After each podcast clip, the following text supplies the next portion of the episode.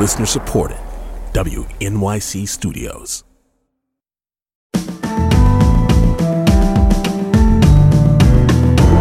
From WNYC Studios, I'm Brian Lehrer. This is my daily politics podcast. It's Monday, October 31st. When we last spoke on Friday, the attack on Paul Pelosi had just been reported, and we did not discuss it on Friday's show because we didn't know enough, didn't know enough for it to be a topic of real conversation. Just a news story with attacker and motive still unknown. Anything we would have said would have been mere speculation, could have been a random burglary or whatever else. But now we know the suspect said, Where's Nancy? as he encountered her husband Paul, and that his social media profile appears to fit an increasingly troubling violent extremist trend in this country. Here's a one minute clip from today's morning edition. Many of you probably did not hear this. It last aired in the 7 o'clock hour uh, of Michael Jensen, a University of Maryland terrorism expert, who was asked about the suspect, David DePape. Well, what we know from his posting behavior is that he really, um, you know, symbolizes this mix of ideological commitments. So we know that he was posting conspiracy theories about the election, about COVID 19, um, but that he was also posting uh, anti Semitic statements on the platform or white supremacist statements on various platforms. So he was really mixing these extreme ideologies that apparently motivated his behavior. But I think the, you know, the more important thing to recognize about this individual um, is that this is happening within the context of a tremendous increase in threats being made against public officials and our elected representatives. So the FBI has been warning since the 2020 election that they are seeing more and more of these cases of individuals threatening um, not only the highest ranking elected representatives and public officials, but very low level ones, school board members, health board members, local representatives. Michael Jensen, a University of Maryland terrorism expert, on today's NPR Morning Edition. One question as Paul Pelosi recovers Will this become a voting issue for more people in the midterm elections? Will it make the threats to democracy and public safety from domestic terrorism more salient in the mix of issues people are choosing to vote on? With us now, New York Times national political correspondent Lisa Lerer, no relation, different spelling. She covers campaigns, elections, and political power. And Washington Post columnist Philip Bump, who focuses largely on the numbers behind politics. Thanks for coming on today. Welcome back to WNYC, Lisa and Philip. Thanks for having Thanks, me. Lisa, you're following the midterm campaigns generally. Where do you see domestic terrorism fitting in before this weekend to the mix of what's driving people to the polls, especially in swing states and swing district elections? Well, I'm I'm not sure it's going to be top of mind uh, for many voters, but I do think it plays into Democrats will sort of use it to play into the argument that they've been making, which is that uh, the Republican Party has gotten too extreme. That sort of this MAGA republicanism is out of step with where uh, Americans are, and that they're sort of stoking these kind of kind of violent uh, violent political rhetoric. I mean, this is something that's been going on uh, for quite some time. You know, since before January sixth and afterwards. I actually looked up because I had written a piece. Um, about sort of Republicans embracing violent rhetoric. And I looked up the other day after this happened uh, with uh, Nancy Pelosi's husband to see when it was written, and it was written about a year ago. Um, so this is something that's been sort of well known for a while.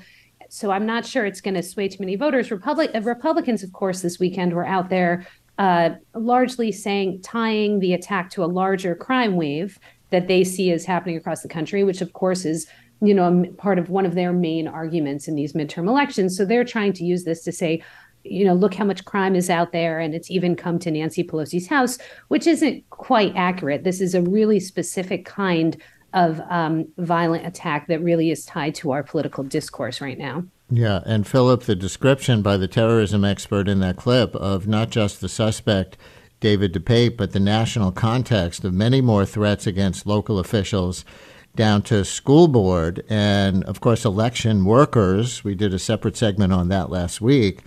In the era of the big lie, how much does it move independents who may decide control of Congress potentially?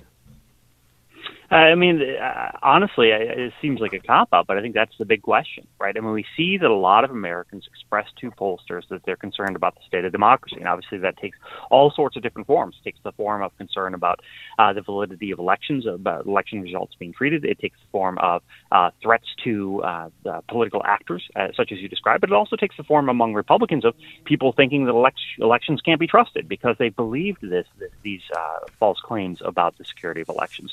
So we see that there is this broad sense that democracy is under attack. But part of the challenge is that people don't agree on what that means. They don't agree on what it means that democracy is under attack. Uh, so independents tend to vote with one party or the other. And my suspicion is that independents who tend to vote with Democrats see the threat to democracy as being things like this, and that independents who tend to vote with Republicans tend to see it as being that elections can't be trusted anymore, right? And that, of course, all that is is just a rearticulation of the existing divide that is the, the core of the problem anyway. Yeah. Lisa, Donald Trump himself and some other prominent Republicans on the right have remained silent on the attack on Paul Pelosi. Trump uh, did tweet his, con- uh, or I guess it's not tweet, but he did post his concern for the family, the family of rock star Jerry Lee Lewis, who died the other day, but nothing regarding the Pelosi family. And you had an article recently called Trumpism Beyond Trump. That was before the attack but what was the premise? And does this varied set of responses, like House Minority Leader Kevin McCarthy saying nothing until asked a day later by a reporter, which was different than the Senate Republican leader Mitch McConnell, who came right out and said this is horrific and unacceptable. So there's there's a difference between how McConnell responded and the House. Uh, the House Republican leader Kevin McCarthy responded. Does this fit in somehow to the Trumpism beyond Trump narrative?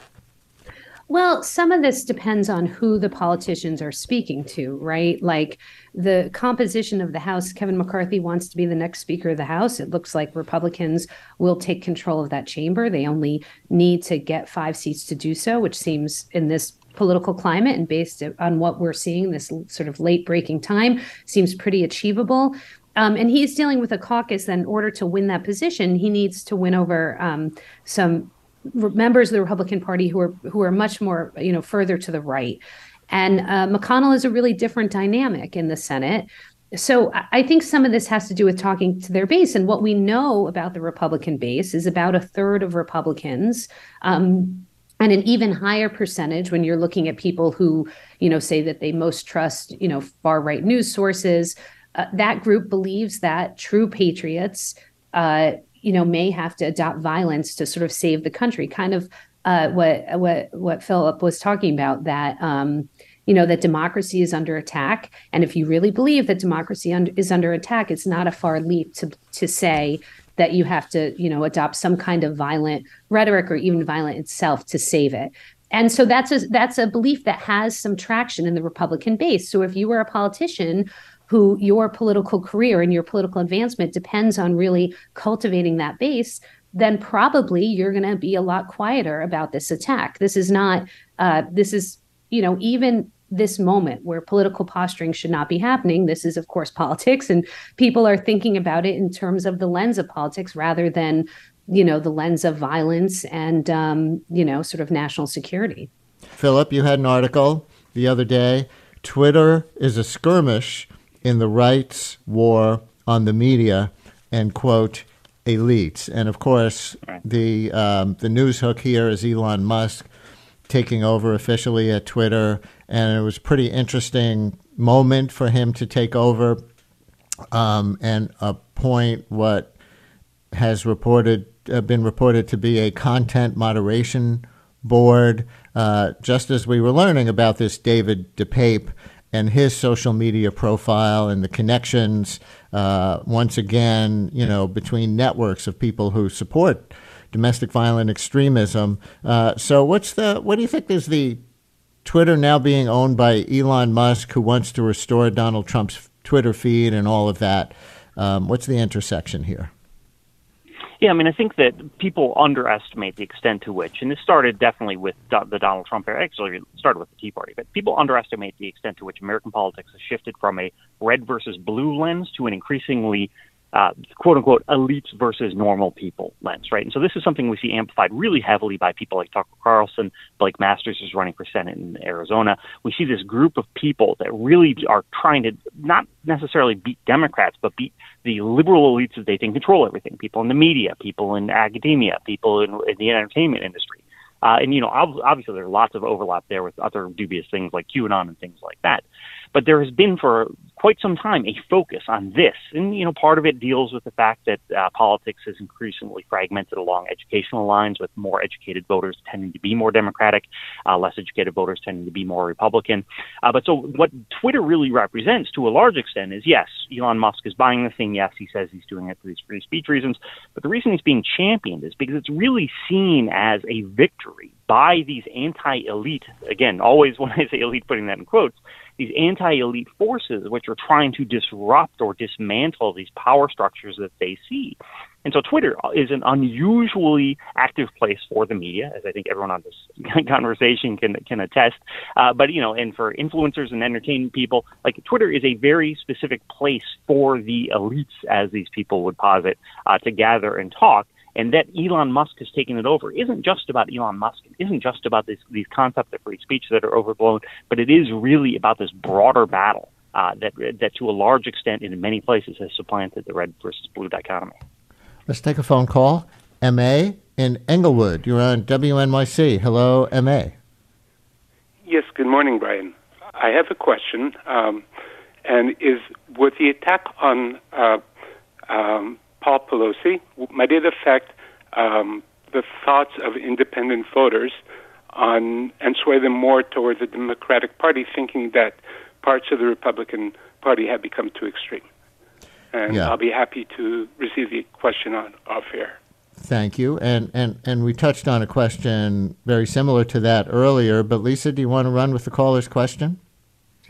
Yeah, I mean, look, I do think there are concerns about democracy in this election. It shows up in polls. You know, the two parties do not agree on what those concerns are, but that is not the top concern. The top concern uh, right. this entire race has really maintained has been the same, which is the economy and inflation, uh, abortion. Sort of after uh, the Dobbs decision that uh, got rid of Roe, uh, shot up in the rankings a little bit. People, more people said it was a dominant thing in their vote. Uh, it's fallen down a little bit, although I think that's really state by state. In states where abortion rights are literally on the ballot, places like Michigan, where there's uh, a referendum, a consti- you know, to put it in the state constitution. Uh, it's more of an issue in states like Connecticut or New York, where abortion rights seem safe. It's less of an issue. But the dominant issue in this race is economic concerns, whether that's gas prices, whether that's high inflation, whether that's fear of a recession. And also, uh, beyond that, y- you know, structurally, this is a really hard election uh, for Democrats to win. Historically, the the party in power in the White House loses these midterms. I think the last president not to lose seats for his party not to lose seats in the midterms was George W. Bush in 2002. So uh, for Democrats to um, really to keep control. They they have to over defy decades of political history. And on top of that the headwinds are really strong against the party uh, you know these economic headwinds concerns about crime.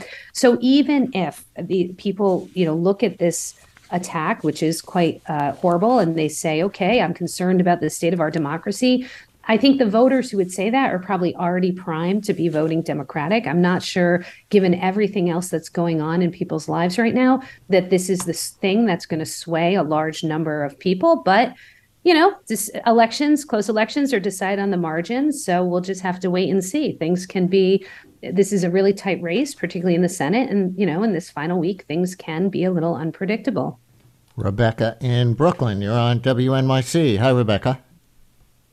Hi, Brian. Uh, third time caller, long time listener, sustaining member. Thank you so much. I just, my concern is where is the outrage? Where are the alarms? This was a, I mean, this guy broke into the house saying, Where's Nancy? This was an assassination attempt on the second in line for the president.